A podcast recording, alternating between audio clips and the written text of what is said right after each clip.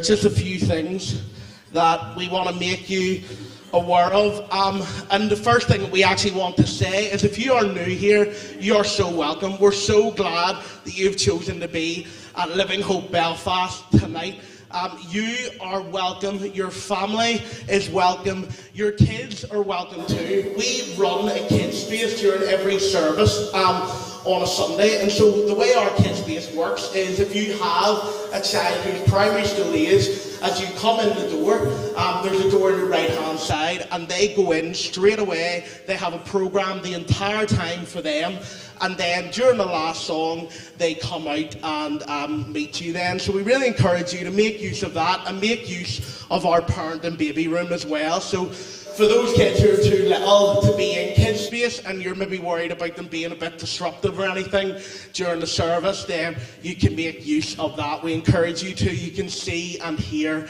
everything from in there. Um, on Tuesday night, we have our Living Word Bible study. So, for those who want to get to know God's Word a little bit more, then we encourage you to come along on Tuesday night. And Tim Bailey is going to be speaking at that. It begins at 7:30 p.m. Um, next Saturday, we have a few exciting things happening.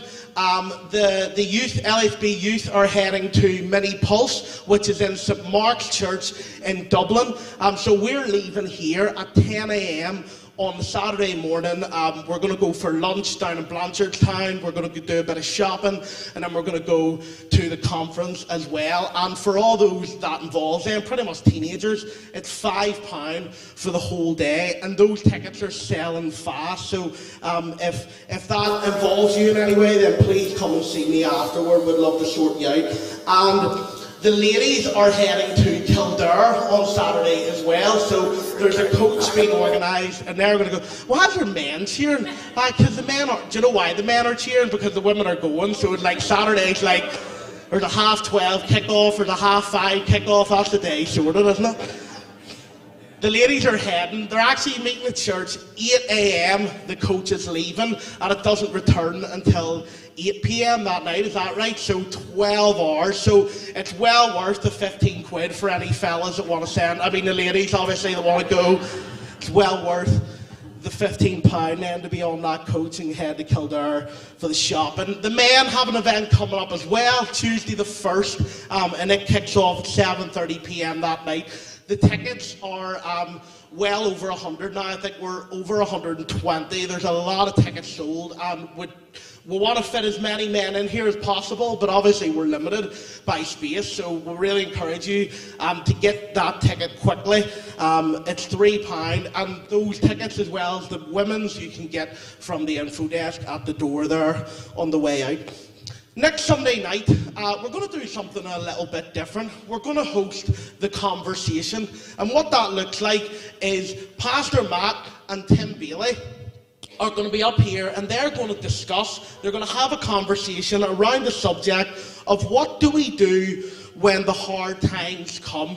Can we encourage you that um, these, two, these two obviously have so much to say on the subject. It'll be a really good night. It's a really good night to invite people to. Um, obviously, we, we serve tea and coffee on the way in, um, but it'll be a really, really good night to invite people to as well. So we encourage you next Sunday night come along to that and bring somebody with you. We would love to see you there. And finally, after the service tonight, we need help um, in here for anybody that can stay behind just for 10 minutes to help us clear, uh, clear out the chairs. And then we need to set up mothers and toddlers in here for tomorrow morning because the heating in the youth hall isn't working too well at the minute. And obviously, the heating in here is working very well. So we encourage you anybody was here this morning, by the way, that's a wee reference to this morning, you know, but. Yeah, and so, church, as I said, that's me done, but I want to welcome now um, who's going to bring the word, Mr. Stephen Francie, church.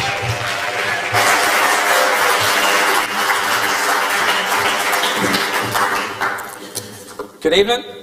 Nice to see everybody um, here tonight. I just want to get my phone because I'm going to do something different tonight. Do you know what I'm going to do? Well, I can't turn it off. I put it on silent. Do I'm going to do. I'm going to put my stopwatch on. Because I get a lot of stick in this church. Right? So this is going to, this is going to be, do you know what this means? Absolutely nothing. but I'm going to put it on anyway. Well, Paul, you pointed me, don't start now. Let me have a wee intro first and then hit the button. Because you know what I'm like? Praise God. Right, that's it, start it. So pastors give me 40 minutes. I'll not be too long. But it's good to see you here tonight. Pastor Matt said something in a sermon last Sunday, last Sunday morning. And it really spoke to me because that's the very reason why I come to church. For one of the reasons. The pastor, pastor says that we bring you Bible teaching to ground you in the truth. To ground you in the truth. And the Bible says about the truth that the truth will set you free. You see, because people, some people are looking for hope. Some people have lost their hope. Some people have forgotten their hope. And some people just need reminded of their hope. And I just pray that my few thoughts tonight, for the church in here tonight particularly, that you would be blessed, that you would be encouraged, that you would be uplifted, that you would be challenged. And if there's one as well that hasn't started following Christ, that this would be the night that you would put your trust in Him. So again, I want to bid you a very warm welcome to our church. And if you're a visitor here tonight, we give you a very warm welcome. If you're watching online, thank you for tuning in. A few weeks ago, Pastor Matt, at the start of September, presented to the church the new vision for the next three years called The Invitation. And the weeks that followed, Pastor Matt preached on the invitation to come. He preached from uh, Matthew 11, verse 28, and it says, Come to me, all you who are weary and burdened, and I will give you rest. He preached on the invitation to care from Matthew 25, For I was a hungry, and you give me something to eat. I was thirsty, and you give me something to drink. I was a stranger, and you invited me in. I needed clothes and you clothed me. I was sick and you looked after me. I was in prison and you came and visited me. Then the invitation to go in Matthew 28 Therefore, go and make disciples of all nations, baptizing them in the name of the Father and of the Son and of the Holy Spirit. And tonight, I want to look at the fourth invitation on our vision, and it's the invitation to follow. So before we turn to God's Word, could I just ask the congregation maybe to bow their heads and close their eyes and we'll, we'll bring our meeting, uh, the Word of God, to, to the Lord in prayer. Father God, we thank you tonight. I thank you tonight for the worship that we've already had in your house. I thank you, Lord, that our hearts are already prepared. I thank you, Lord, that our hearts are open to your truth, Lord. Lord, just don't give us ears to hear, but give us a heart to respond. That your church would respond tonight. That the sinner would respond tonight and they would accept the invitation that comes from you. Lord, speak for me and speak through me. Oh, Lord, close us in with yourself. For we ask it in Jesus' name. Amen. My reading tonight is taken from Matthew 4, verses 18 to 22. And Jesus, walking by the Sea of Galilee, saw two brothers, Simon called Peter and Andrew his brother, casting a net into the sea, for they were fishermen. And he said unto them, Follow me, and I will make you fishers of men. And straightway they left their nets and followed him. And going on from hence, he saw all other two brothers, James the son of Zebedee, and John his brother, in a ship with Zebedee their father, mending their nets. And he called them. And they immediately left the ship and their father and followed him. You see, if we look at the first four chapters of Matthew uh, uh, quickly, in chapter 1, we see the genealogy of Jesus, and then we read about the birth of Jesus. In chapter 2, we see the escape into Egypt, for Herod was going to kill baby Jesus. And then we see the family's return to Nazareth. In chapter 3, we see the introduction of John the Baptist and the baptism of Jesus. In chapter 4, we see the temptation of Jesus in the wilderness. Then Jesus now in chapter 4 has left Nazareth and has moved to Capernaum. And has, has now fully engaged in his ministry, where we've just read the calling of the first disciples. You see, I can just imagine the faces of Andrew and Peter. Because I want us to look very quickly at this portion of Scripture in a first century Judean context. You see, one of the most honored positions for a young man in the first century in Judea was to be a disciple of a rabbi. These rabbis selected only the best and brightest students from within the highest levels of their education system. These young men, Andrew and Peter, would not have made the cut to become a disciple to a rabbi. That's why they were fishermen. So can you imagine? Can you imagine their faces? When Jesus approached them and said, Come, follow me, and I will make you fishers of men. You see, this was not the first time Jesus had met Andrew and Peter.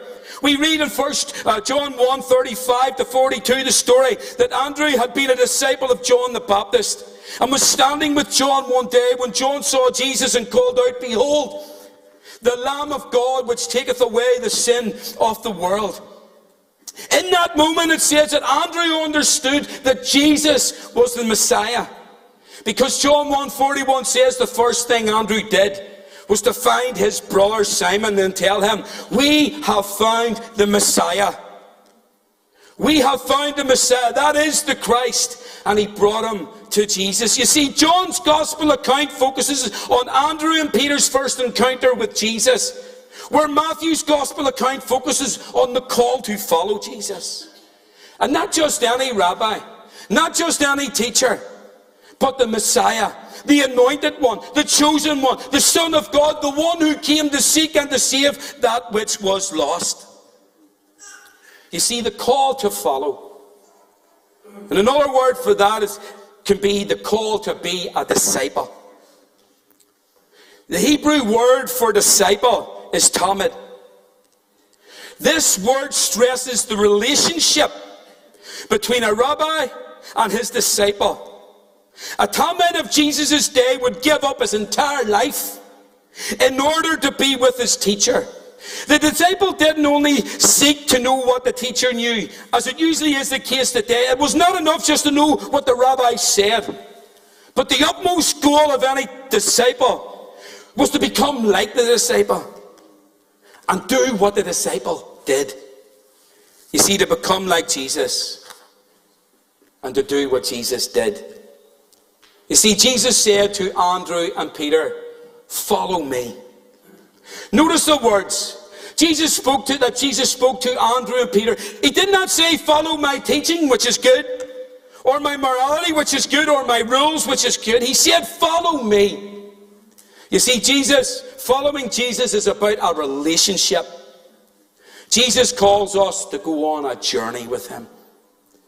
And when you look at the context of the first four chapters of Matthew again in a different light, you find out who is actually inviting them to follow.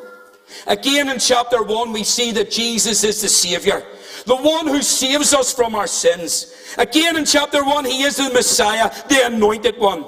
Again, we see that he is the Son of God, born in Israel's line of kings. He is Emmanuel, God with us. In chapter 2, it says that Jesus is the sovereign king that the wise men came to worship. He is the one that the Old Testament prophets, Micah and Jeremiah, said would come. In Matthew chapter 3, he is the Savior King and the righteous judge. He is the one that John the Baptist spoke of. And when John baptized him, the Father declared from heaven, This isn't my, but this is my beloved Son, in whom I am well pleased. You see that he is the one that was filled with the Spirit and loved by the Father. In Matthew chapter 4, it says, He is the new Adam who lived a perfect life. He is the light of the world. Jesus, and we heard it this morning, Jesus is the one who came teaching and preaching and healing. You see, this isn't no ordinary invitation, church, from no ordinary man. Let me read that again. You see, this is no ordinary invitation from no ordinary man. He is the King of Kings. He's the Lord of Lords. He's the Lamb of God. He's the light of the world. He's the Messiah. He is the mighty one. You see, this is no ordinary invitation, church, from no ordinary man. You see, a follower, as I said, was known as a disciple. And I read this. The real translation of disciple was a disciplined learner, an active participant. In Hebrews 3, verse 1, we are called partakers. And it says, Therefore, holy brethren, partakers of a heavenly calling. And the same word used here for partakers is translated partners in Luke chapter 5, verse 7. So, church, when we follow, we're called to we're called to be participants, we're called to be partakers, we're called to be partners of Christ. We're called to be a disciple, and that's what that is. Participants, partakers, and partners of Christ. You see, we're not just here to take a seat. And I'm so glad you've got a seat tonight. We're not just here to hoover the carpet, and we appreciate the ministry of the people who do that. You see, we're not just here to drive the minibus, and again, we appreciate the people who do that. Or welcome people at the door. We're called to become like Jesus. You see, Jesus is far more than our casual association and church attendance. Jesus says in John chapter 8, verse 31, If you abide in my word, hold fast to my teaching, and live in accordance with them, you are truly my disciples. If a person really loves me in John 14, he will keep my word. You see, to be a disciple, to follow Jesus, God wants every part of us. In Mark 12, verse 30, it says, Love the Lord your God with all your heart, with all your soul, with all your mind, and with all your strength. You see, God claims all of us, not just part of us. Not just part of our heart, but all of our heart. Not just a piece of our soul, but all of our soul. Not just a portion of our mind, but all of our mind. Not just a percentage of our strength, but all of our strength. You see what I did there? Not just a part, not just a piece, not just a portion, not just a percentage, but God wants every part of us to follow Him and to be His disciple. Hallelujah. The Hebrew word for disciple, if I can find it, as I said, was tamid. And looking up Strong's Concordance, the Greek word for disciple, and I don't know if I'm pronouncing this or not right, math etis. M A T H E T S. Is that right, Mr. Billy? Something like that. Right? Because I, I was going to ask somebody, I would ask Tim. But this is what Strong Concordance says about the Greek word of disciple. The mental effort needed to think something through properly, properly. A learner, a disciple, a follower of Christ who learns the doctrines of Scripture and the lifestyle they require. A disciple is someone with proper instruction from the Bible with its necessary follow through, life's application. So let me break that down to be a follower of Jesus Christ. We learn the doctrines of Scripture. It becomes our lifestyle. We follow through in what it says and we apply it to our lives. That is a follower of Jesus Christ, church. I don't want to leave us in limbo tonight, not knowing what a follower of Jesus is or a disciple. That's exactly what it is. We learn the doctrines of Scripture. Scripture. It becomes our lifestyle. We follow through in what it says and we apply it to our lives. Now, I read this, and I can't confirm this, but I thought it was good. Apparently, 80% of Americans believe in God. And then it goes on to say, in other words, four out of five people in America like God. But do they really follow him? Are they just fans or are they followers? Are they a fan? Like a fan, like I, I follow Man City? Are they just a fan or are they followers? You know, it's easy to like somebody, isn't it? And I read this, and apparently, so I can't confirm it, apparently, 3.2 billion people follow someone on social media. That is 42% of the world's total population. So just about everybody is following somebody. And the reason following people on social media is so popular is because it's easy to do it. It's so easy to follow somebody. Following people today requires nothing more than a like. When you put it, when, when they put up a post or a picture or a pose or something, you see, our culture's concept of following is shallow because it requires no real commitment. You see, Jesus had a, had a completely different idea in mind when he calls people to follow. Luke chapter 9, verse 23. It says, Then he, that's Jesus, said to them all, Whoever wants to be my disciple must deny themselves, take up their cross daily, and follow me. The Greek word here in this verse for follow means constant fellowship, not occasional or temporary. So to follow Jesus, and I read this in the Bible dictionary, to follow Jesus, to be a disciple, we must deny ourselves, which simply means the willingness to deny oneself of your life of self in order to grow in holiness and commitment to God.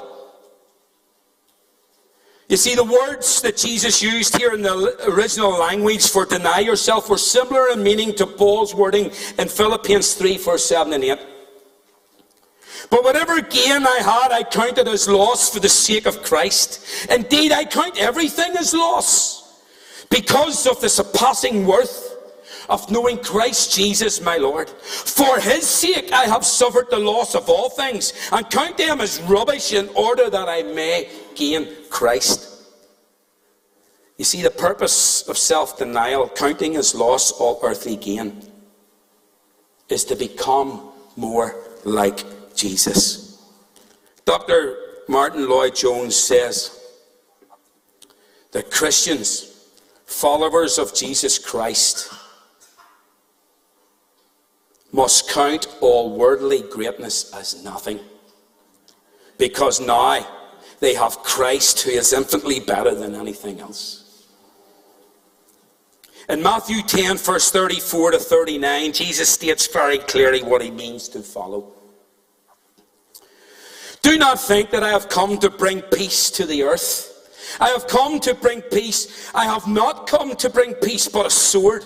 For I have come to set a man against his father, and a daughter against her mother, and a daughter in law against her mother in law. And a person's enemies will be those of his own household.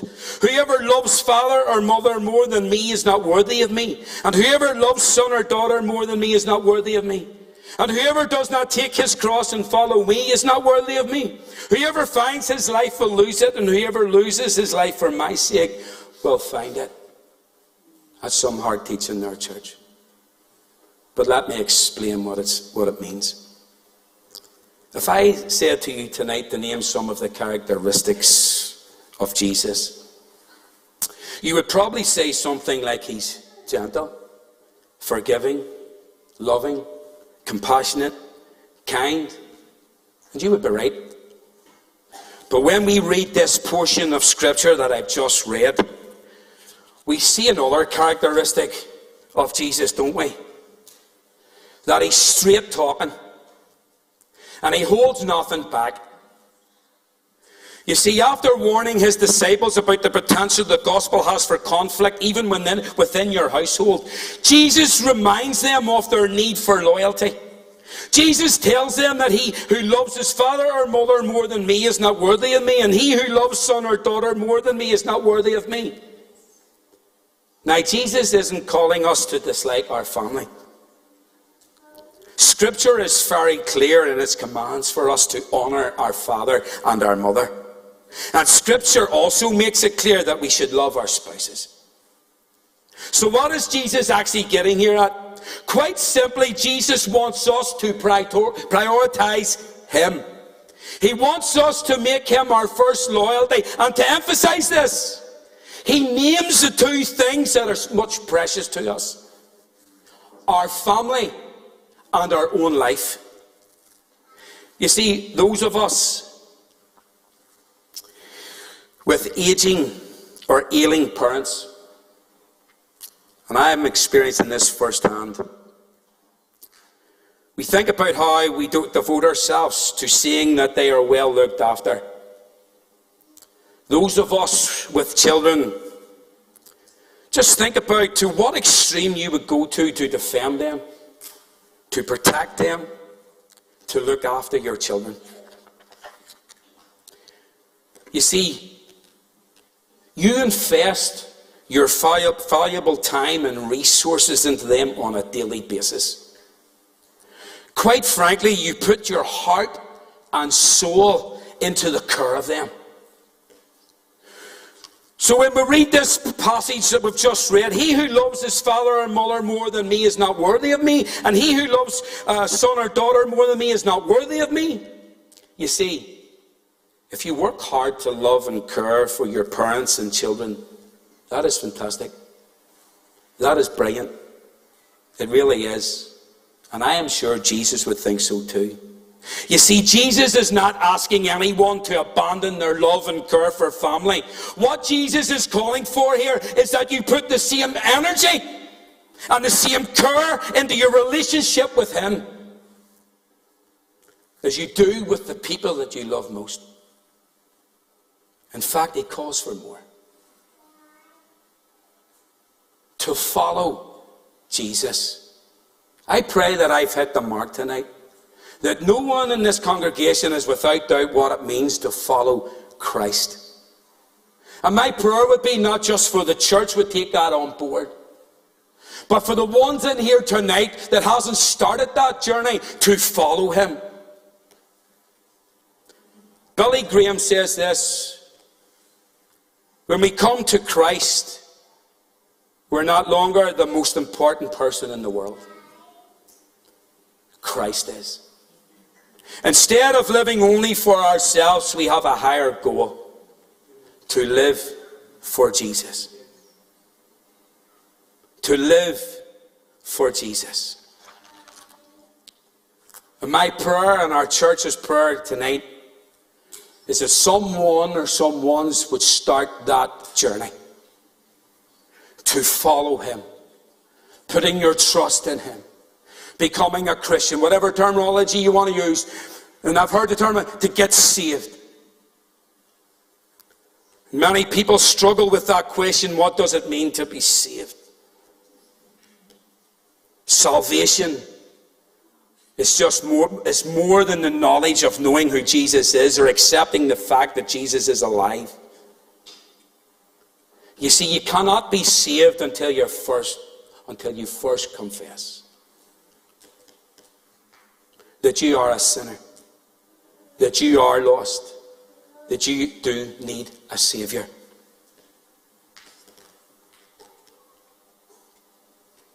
You cannot be saved until you confess. For all have sinned and come short of the glory of God. You see, our sin has separated us from a holy God. That's why I sent His Son. Isaiah 59, verse 2 says, But your iniquities have separated you from your God. Your sins have hidden his face from you so that he, that he will not hear.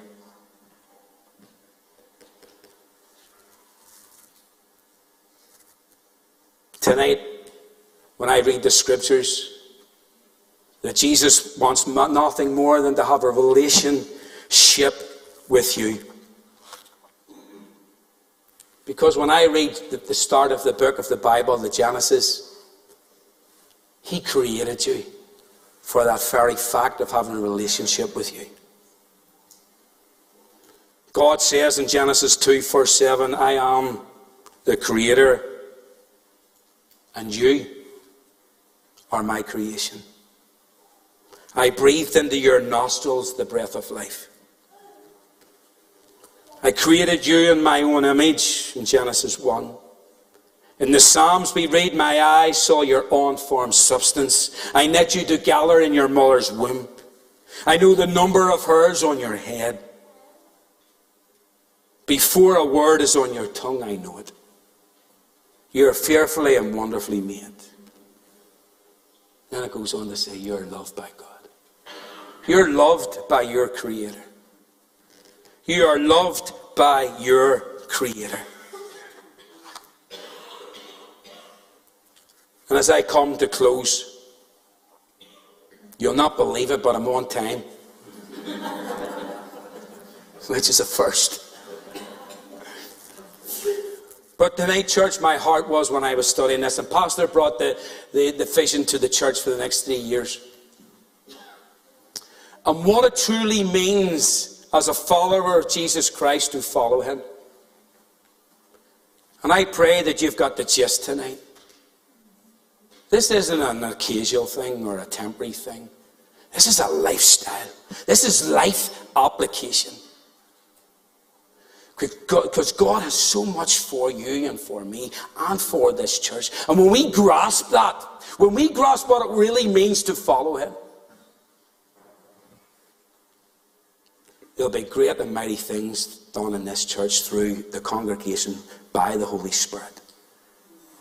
When we grasp that. And how did I get saved? Romans 10, verse 9 says, If they confess with thy mouth the Lord Jesus and believe in thy heart that God raised him from the dead, thou shalt be saved. Listen, you don't have to do anything, jump, jump in hoops or over hoops or, or anything tonight. It's so plain and so simple. And we've all read that verse, haven't we? We all know it. For God so loved the world that he gave his one and only Son, that whosoever believeth in him should not perish, but have everlasting life. At the very start, church, I talked about the hope. And maybe you don't you haven't ever experienced that hope as a Christian. Well, we have hope in Christ tonight. And I just want to remind, remind the church of your hope. Maybe you have forgotten that hope. But God hasn't forgotten you. He walks with you and He talks with you. He never sleeps, He never slumbers. And you may feel a hundred miles away from Him tonight, but let me tell you, church, He's underneath you and He's round about you. The everlasting arms. And as a church, as I said, if one or ones don't know Christ tonight as your Lord and Saviour, I pray that this would be the night that you put your faith and trust in the Lord Jesus Christ.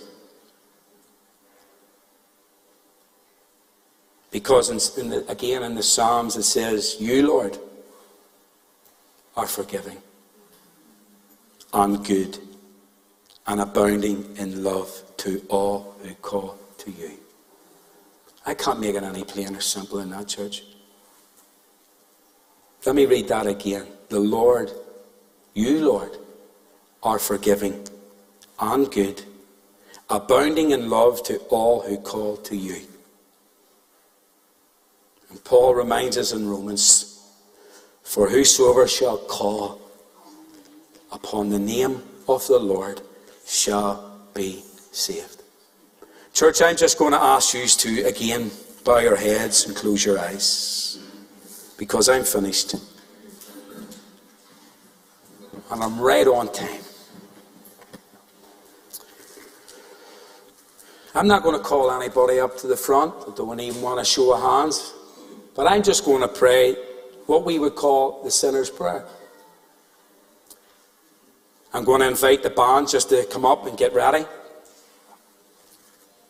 But I'm just going to pray this. And if you're sitting in your seat tonight and something has resonated in your heart tonight, did you want to start that journey in following Him. Listen, our two pastors will be here. I'll be at the door, and others, maybe someone that you've came with tonight. There's a wee room at the back, and we can explain more to you. But it will be the joy of this church. We'd be rejoicing for days to come to learn of the fact that even one would come to the Lord. Dear Lord, I know that I'm a sinner, and I ask for your forgiveness. I believe Jesus Christ is your Son. I believe that He died for my sin and that you raised Him again to life again. I want to trust Him as my Saviour, and I want to follow Him as my Lord from this day forward. Guide my life and help me to do your will. I pray this in the name of Jesus. Amen. Church, Lord bless you and keep you. And I pray if there's one's prayed that prayer within themselves, come and see one of us and speak to us. But thank you for your attention tonight. Thank you.